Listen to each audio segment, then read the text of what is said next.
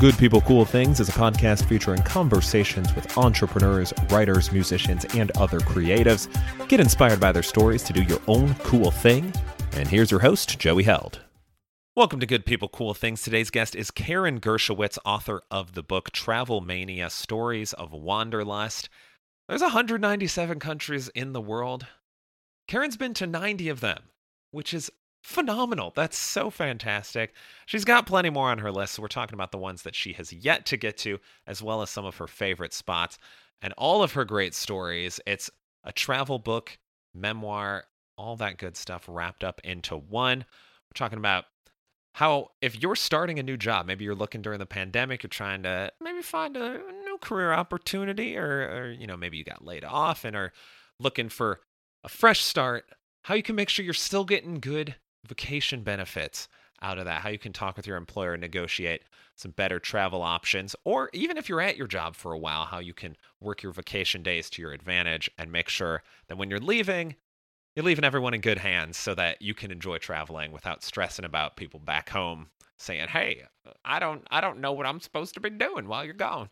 I don't know why your coworkers might sound like a, a creaky old wardrobe, but hey, sometimes it happens and you don't want them to feel ill prepared for your trip out there. Karen's also sharing her top tips for traveling, whether you're new or experienced. I've been to, I don't know, a fifth of the countries that Karen has been to. So some, but still much fewer than she has. And a lot of these tips are super helpful for me. And I'm going to start adopting some of them. So it's wonderful to hear, even if you're an experienced traveler. Lots of goodies in this episode. If you'd like to get in touch with Good People Cool Things, you can reach out on Facebook, Twitter, or Instagram at GPCT Podcast. And while you're at it, head on over to goodpeoplecoolthings.com slash shop. Pick up a hoodie, a hat, shirt, wall art, all that good stuff. You can rock it on your next trip or have it waiting for you when you come back home.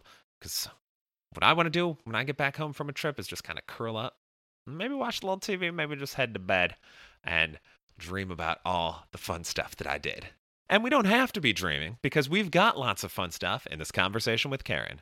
For people who don't know who you are, can you give us your elevator pitch? And can you also tell us the type of elevator that we're riding on? Well, we're riding in the elevator in my apartment building, which is in Midtown Manhattan, actually a block from Lincoln Center. And I, um, best way to describe it is I am a travel fanatic. I have arranged my whole life so that I could travel. I changed careers. I've changed friends, lovers, you name it. I will do anything so that I can travel.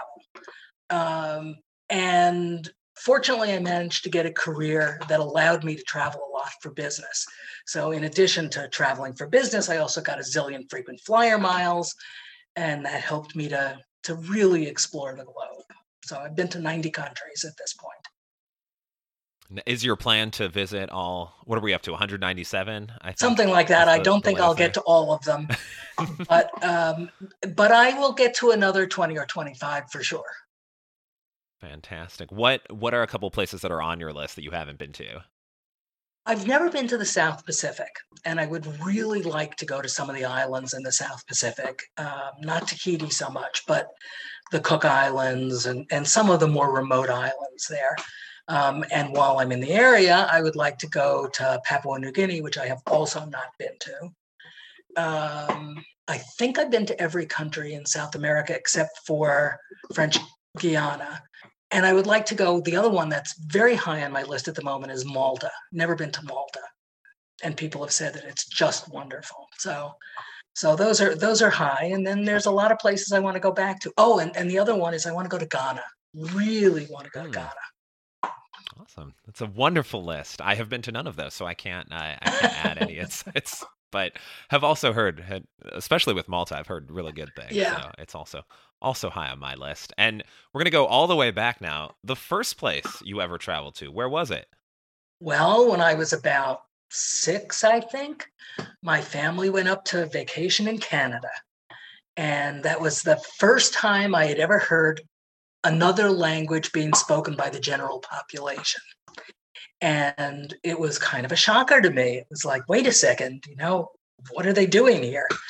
Um, but but I like to say that I traveled um, in New. I grew up in Manhattan, and my mother always wanted to travel. And when she was growing up, it was not exactly the right time to be traveling. It was right before the Second World War, and um, so going to Europe, you know, and she's Jewish, it would not have been a very good idea. Um, but she was determined, and so we traveled in New York City. And by that, I mean, at even then, there were restaurants of every possible description in New York City. And she was willing to try anything. You know, I joke about the fact that that I, I was probably the only seven-year-old that was a proficient with chopsticks and loved sushi. You know. um, anyhow, she got me fascinated in all of this, and then I wanted to go see it for myself and then I took off by myself at age 17 and moved to Europe. Very odd. That's so wonderful. I, I also my parents took me traveling at a very young age, and I really do think it it shaped who I am as a person. And I think it's so cool when parents are able to do that. Uh, and I'm very I'm very thankful for it. So I'm glad that you also oh. very early on. I don't think I was adopting sushi by by age six, but uh, very impressive. I mean, we tried everything. I can't think of a cuisine we didn't. And, and even then, if you really looked, you know, you could find some very unusual cuisines because New York really has been, you know, has so many different nationalities that if you were willing to go looking, you could find almost anything. So I tried Indian food and, you know, uh, Thai food at a really young age. Yeah, I think that's a, a really cool part of really visiting anywhere, but New York, especially within the states, is is such a, a melting pot, for lack of a better phrase, of just people that you can even if you're not looking for something, you might just stumble upon, you know, a, a like a small like, Thai restaurant or something where you're like, hey, I'm I'm gonna go check this out, and it's it's great. Oh, absolutely. Absolutely. It's it's one of the things that I like best about New York is that it is such a diverse city. Um, that you can find anything. And you know, you want to go into a grocery store that has foods that you've never seen before. Um, easy to do that around here. Very easy to do that. And and it's it's just a you know. Plus, there are performances when it isn't COVID um, that you can go to. You know, just from all over the globe. If they're going to come anywhere in the U.S., they will be in New York. And you know, theater and dance and music, uh, you name it, I've been all over the world and it's still one of my favorite places. And for all the reasons I just said. Do you have a favorite show that you've seen? Oh, there's no such thing as a favorite. I always say that my favorite show is the next one I'm going to. I like that. I like that. You've been to 90 countries and it sounds like you know, they're all all great experiences. They've all opened up your eyes uh, in in some way. But of course, not every trip goes smoothly. So I want to hear about one of your worst travel experiences. Well, I can think of several. Um, I'm going to give you a business trip that did not go well. Okay. Very early on in my career, um, I was working for an air freight company. And my, it was international as well as domestic.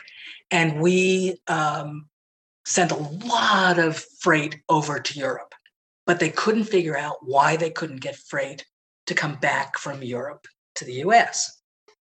And so I was sent over because I was a marketing strategist and marketing researcher to see if I could figure out why.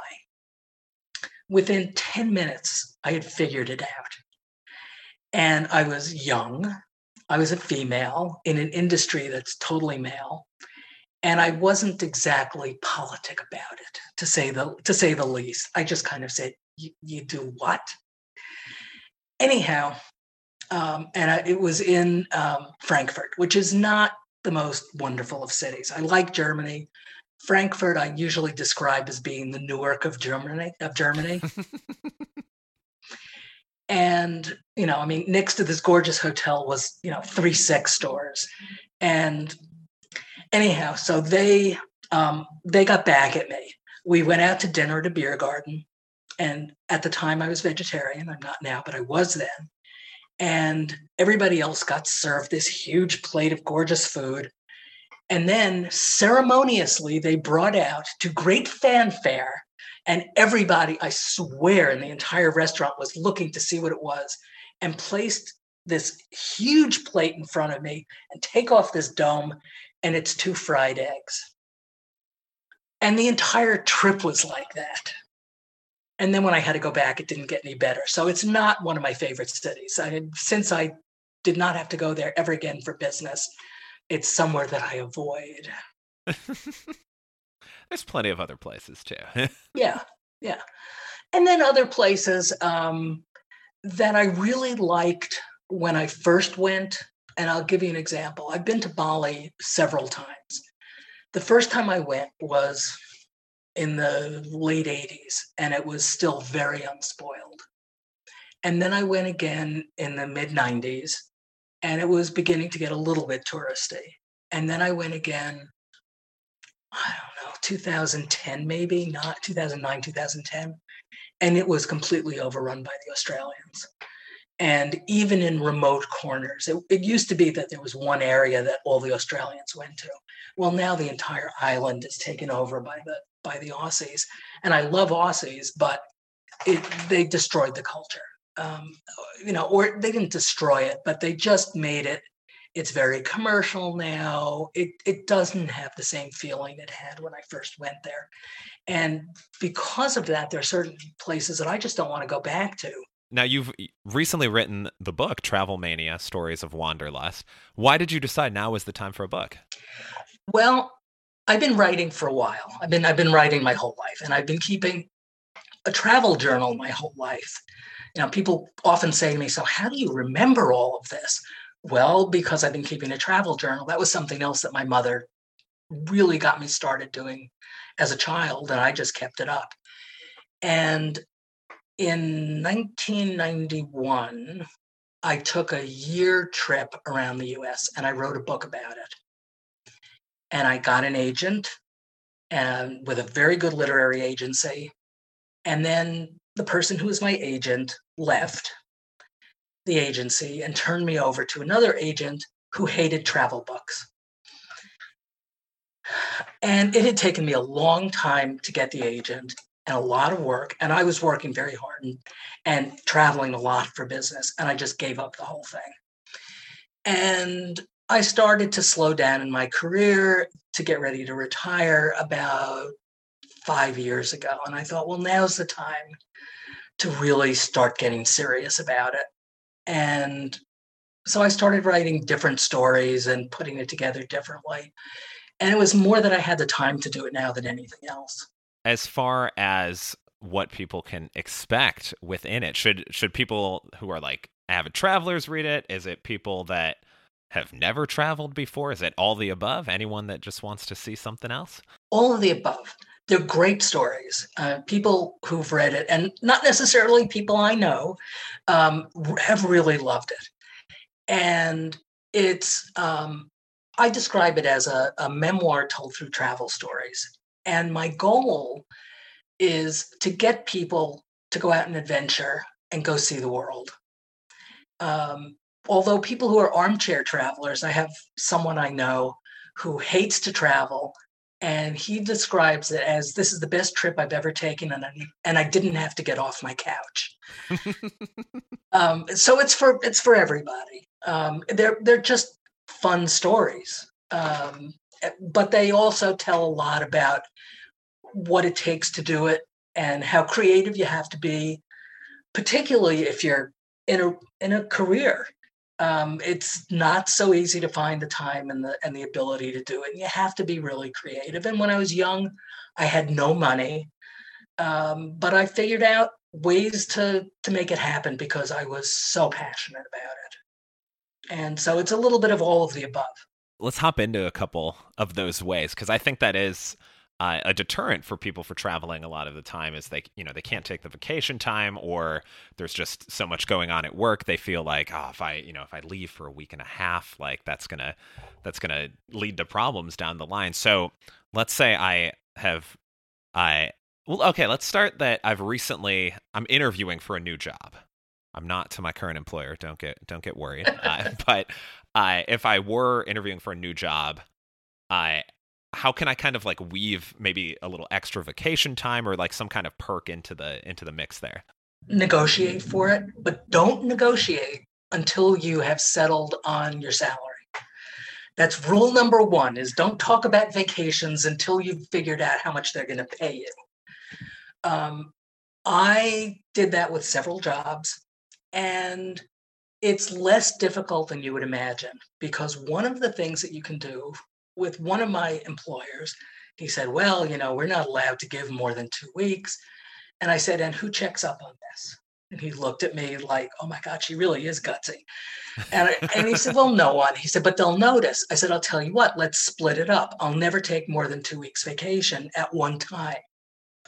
But if I split it up, and we agreed that as long as I only took one two week vacation a year and took the rest of the time as long weekends or, you know, what I also often do is if there's a three day weekend, I'll take off the next four days so that you actually end up with a nine day vacation for four vacation days. And yeah. And between all of that, it's it's easy to it's less difficult than you'd imagine. Um, you know, if they really want you, um, they'll they'll be accommodating, and and you can you know trade off for other things. You know, it's like I will work an extra. You know, the, before I go, I will work you know a few extra hours every single day if I have to to make sure that nothing is left undone or that nobody's prepared before I leave. And you have to be pretty clear that you're going to leave things in really good shape, which means letting other people know that you're going to be gone, leaving written instructions, not verbal ones, written ones, so that there's a document that they can go back to and say, oh, this is what we're supposed to do if that happens. Um, the other thing is, if you're going into a new job, negotiate for time off before you start the new job.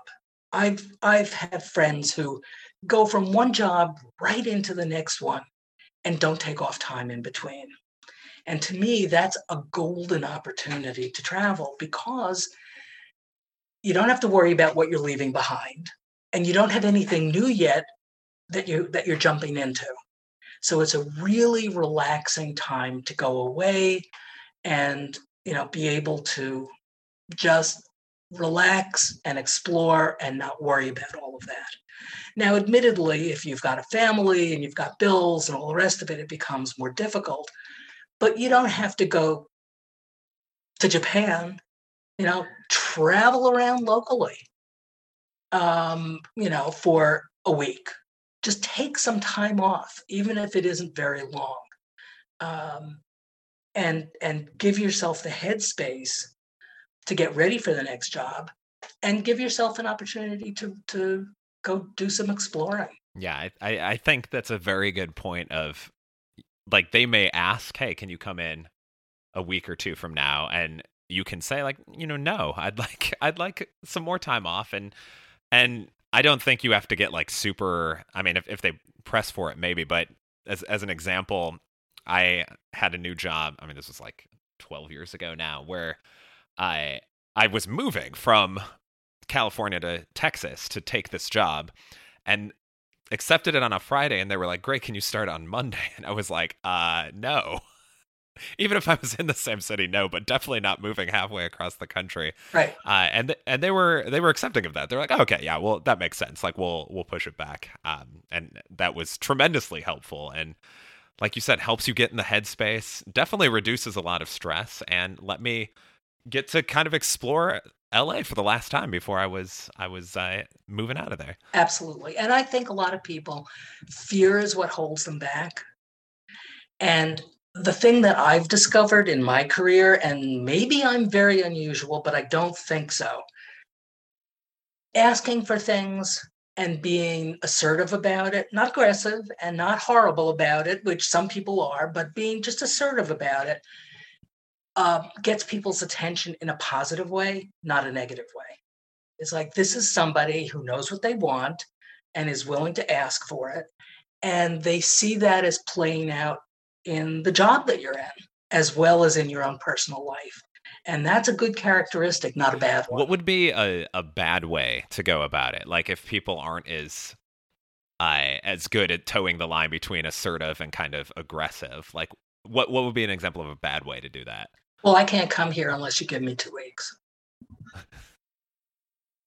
I like that. I like that.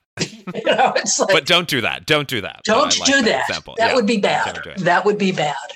Um, what a good way would be would be to say something like, you know, I would, much as I understand that you really would love to have me come right now, I just need a break. And I'm going to come in much more refreshed and much more ready to hit the ground running if I have some time off before I start. Boom. Easy if someone is new to travel, we'll go from beyond business. Maybe they're just traveling for leisure. Maybe they are traveling for business, eh, but they're not as experienced at traveling. What are some of your favorite either tips or things that you always have to bring on a trip with you? Well, I'll do both. I'll give yeah. you the I'll give you the tip. Most people go to see a site. I want everybody to rethink this. Think about something you really love to do and it doesn't matter what it is. It can be baseball. It can be going to see gardens. It can be going to state fairs. I don't care what it is. It doesn't make any difference. Plan the trip around that. Because if you're doing something that you really love and you know that that's going to be the centerpiece of it, the rest of it will come naturally. Whereas going to see the Empire State Building. So you've seen the view, now what? I, I personally love gardens. And one of the things that happens is A, you're not around other tourists. There are a lot of locals there who you can talk to and ask them, what else should I see in the area? I, I tend to be fairly chatty. Um, you know, I started my career as a as a market researcher, and so I'm very good at asking questions and getting people to talk. And I can get anybody to talk pretty much. And, and people love talking about their hometown. They really do. And so if and if you're somewhere that people are doing something that they also like, for example, you go to a baseball game and you're sitting next to someone for a couple of hours, start chatting with them and say, you know, what's your favorite restaurant? Where in town should I go to? Um, you know, what's the what's the most fun thing to do that's not going to be in a guidebook? You will learn incredible things. And because they're doing something that you also like, they probably are going to suggest things that are going to be interesting to you. Absolutely. And and I have proof well this didn't work out exactly but proof that people are willing to talk in situations like this i at a Mets game actually. I, I in in New York a couple years ago. I I had called up a friend who had just moved to New York, and I was like, "Hey, like you just moved here, right?" And he was like, "Yeah." I told him I was going to the baseball game. He came on down. We met up, and then a family was maybe eight rows behind us, and their son just came down to where we were sitting, which was the front row in the outfield and just sat next to my friend and then they just started talking about baseball for like two and a half hours. And i mean my friend's in his 30s this kid is i i would guess eight or nine. Uh, and but they were able to bond over that and it's it's just so cool to see that happen. It happens all the time all the time. It, especially if it's something that you really like.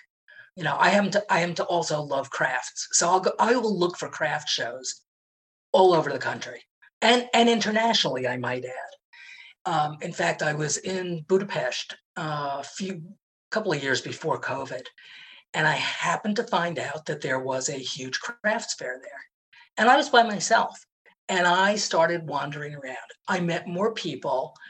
A lot of people spoke English. People were so happy to talk to me. They were telling. I mean, I got more restaurant recommendations than I could possibly have eaten at. Um, plus, you know, I got invited to someone's home for dinner. You know, this stuff is, if it's something you love, you will make connections. I can almost guarantee it. That's another thing, too, that I, I think is really unique more internationally uh, than I would say in the States is people, yeah, like, come on over for dinner. Like, I just met you, but hey, we're hitting it off. Why don't you come on over? That's, that's so cool. I've had it happen here too not not necessarily for dinner, but Um, I was in Arkansas, and it's also because I travel a lot by myself. You know, if you're a couple, it's oh, people tend not to do it. But if you're by yourself, which is one of the reasons I like to travel by myself, is that people will um, really ask you, you know, they they kind of I don't know if they feel sorry for you or they're curious about you, but I think it's that you're more approachable. Mm-hmm. And people want to talk with you. And they're curious about the fact that you're traveling by yourself. Everybody's curious about that because not very many people do. And so when they see someone who is, they often have a lot of questions. yeah, and, and I think that's spot on. Now, what are some of the must haves for you, at least, that you have to bring? Well, my rule of thumb is if I can't carry it on the plane, I do not bring it. So that's for starters. I never, ever, ever check check luggage. Um, things that I must have. I must have my Kindle with me. Um, I live and die with that thing. Um, you know, it used to be that I would bring stacks of books, but you know, it's like, wow, I can just bring this. Um, I always, um, before I go, download a guidebook and maps. Maps, even more importantly than the guidebook. Um, I always bring a minimum of first aid kinds of things. Not all that much, but some. Earplugs are an absolute necessity because um, you just don't know. And I'm a light sleeper. And so that's you know, they don't weigh anything. They're very small and they're critical. Um, what else are absolute necessities for me? An extra pair of shoes. Um, because buying shoes in another country is not easy. Oh, Especially for, I got laughed out of a store in China. Oh yeah, asking if they had shoes in my size. They were they looked at my feet. They were like, "No, no, no, get out of here." right. That's true. As an American, almost anywhere in the world, you will not be able to buy shoes unless you have very, very small feet. Um, clothes you can, but not shoes. Um, when I wore glasses, I used to always have an extra pair of glasses with me because that's again difficult to replace. It's the things that are that you can't replace easily that you bring the stuff that you can buy elsewhere, and you can buy most things, most parts of the world, you forget a tube of toothpaste. This is not a big issue.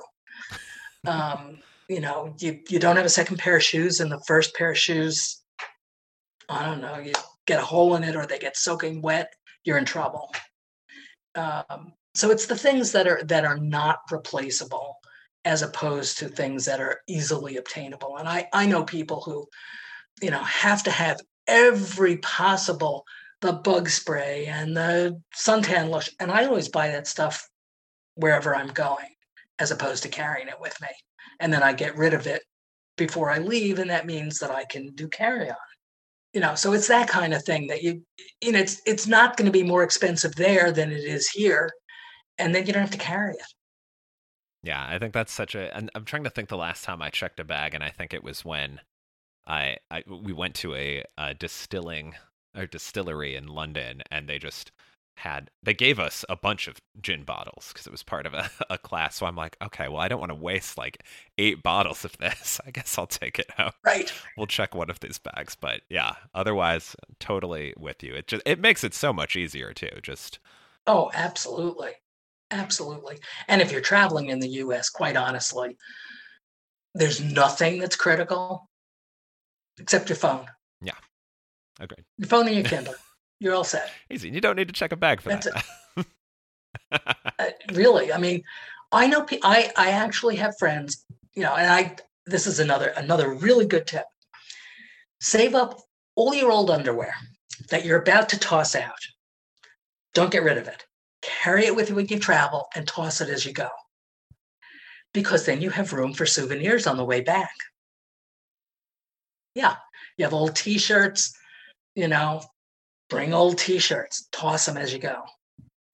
And then you've got plenty of room for whatever you're going to pick up as a souvenir along the way. This is great, and you get to. It's like you're spreading yourself around around the world because you're like, hey, I'll pass it on now. Yeah, except except if, except except in certain countries, you have to be very wily about it. I was in China, and I threw out a bra, and as I'm leaving the hotel, they come running after me with the bra, going, "Did you leave this behind?" And I was like, "Oh no, oh no." So I've learned now you bury it in a bag and you know at the bottom of the garbage.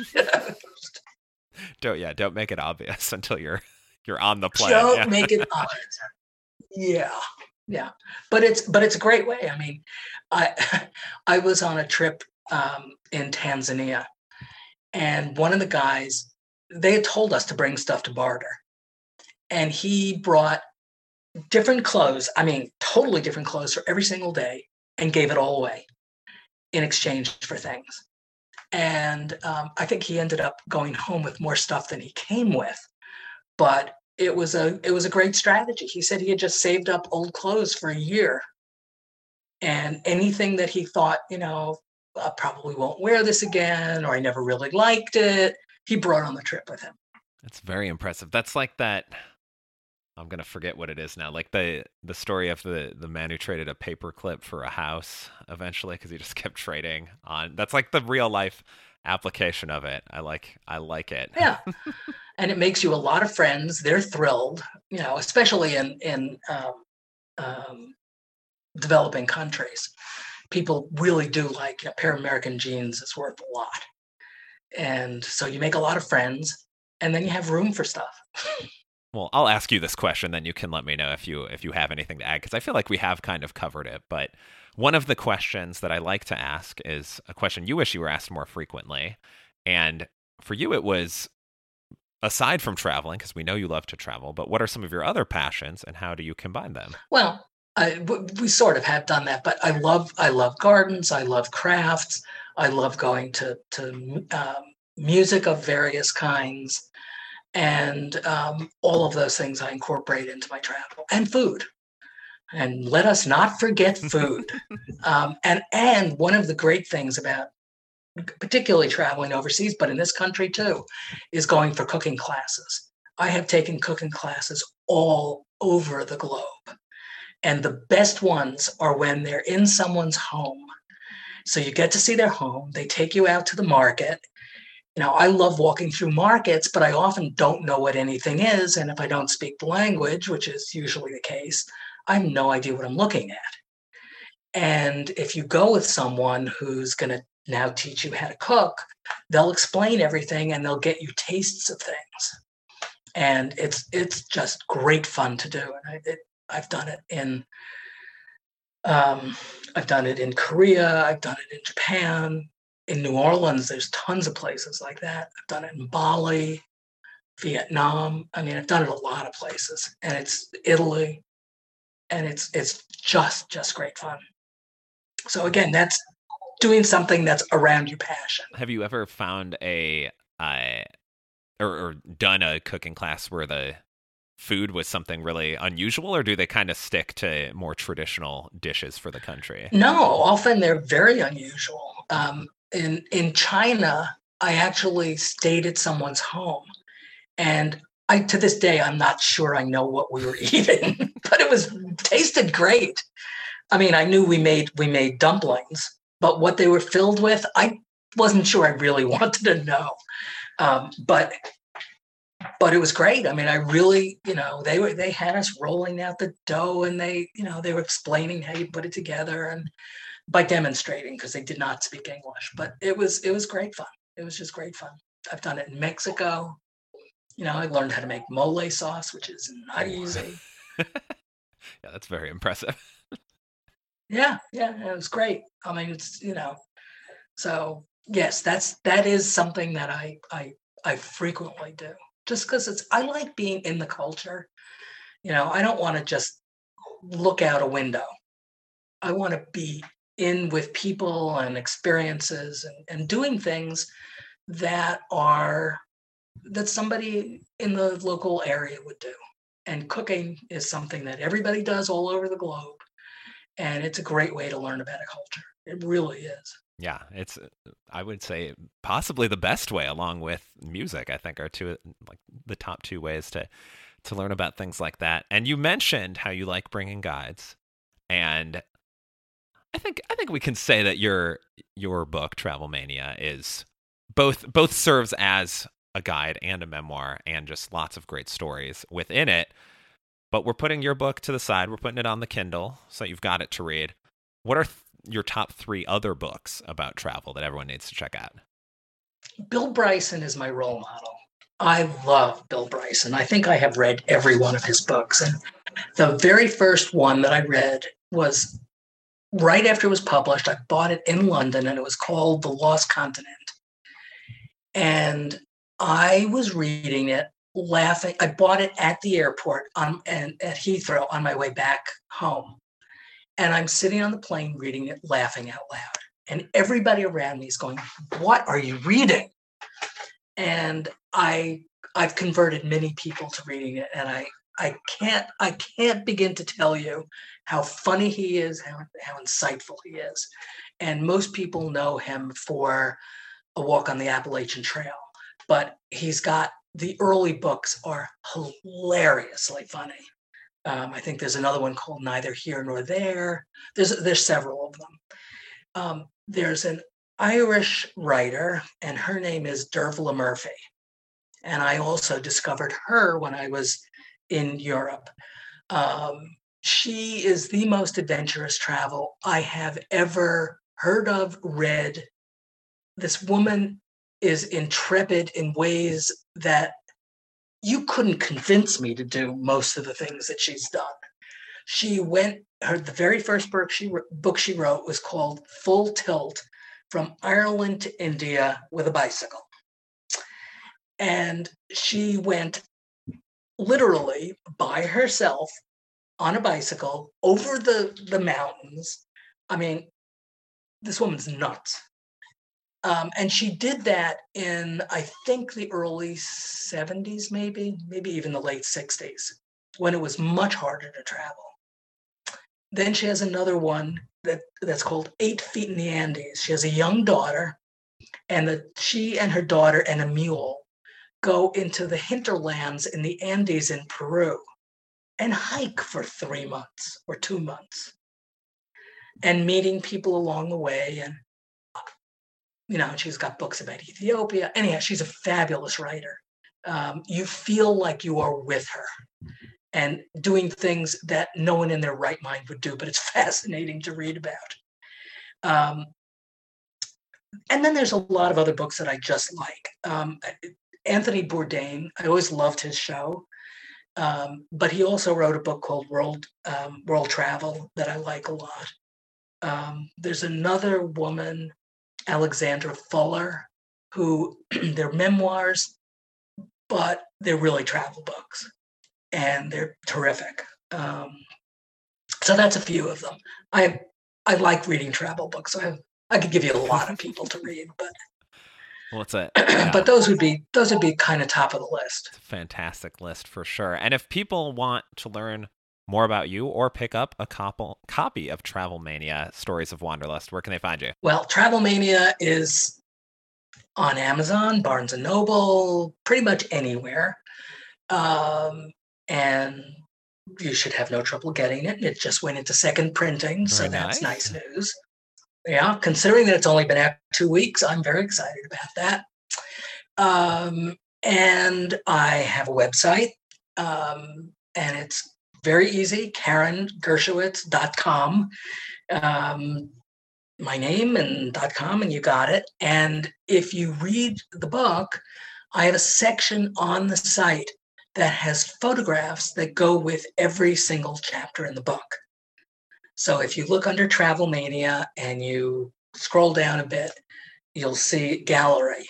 And the gallery literally is every single chapter with photographs um, and and I'm a good photographer, so there's some terrific photographs on there. Well, in the next episode, I'm going to ask you to teach me photography because I, I still something I struggle with sometimes. yeah, well, what I didn't tell you is, I said I told you I changed careers.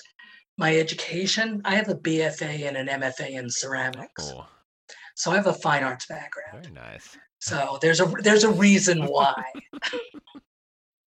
awesome. Well, Karen, thank you so much. This was fantastic, and it's I'm like thinking of all the trips now that I'm like planning in my head. So excellent work. well, good. Get out there and go for it. And and thank you for having me. This was great fun. Absolutely. And let's end with a corny joke, as we always do. Uh, why does a plane engine hum?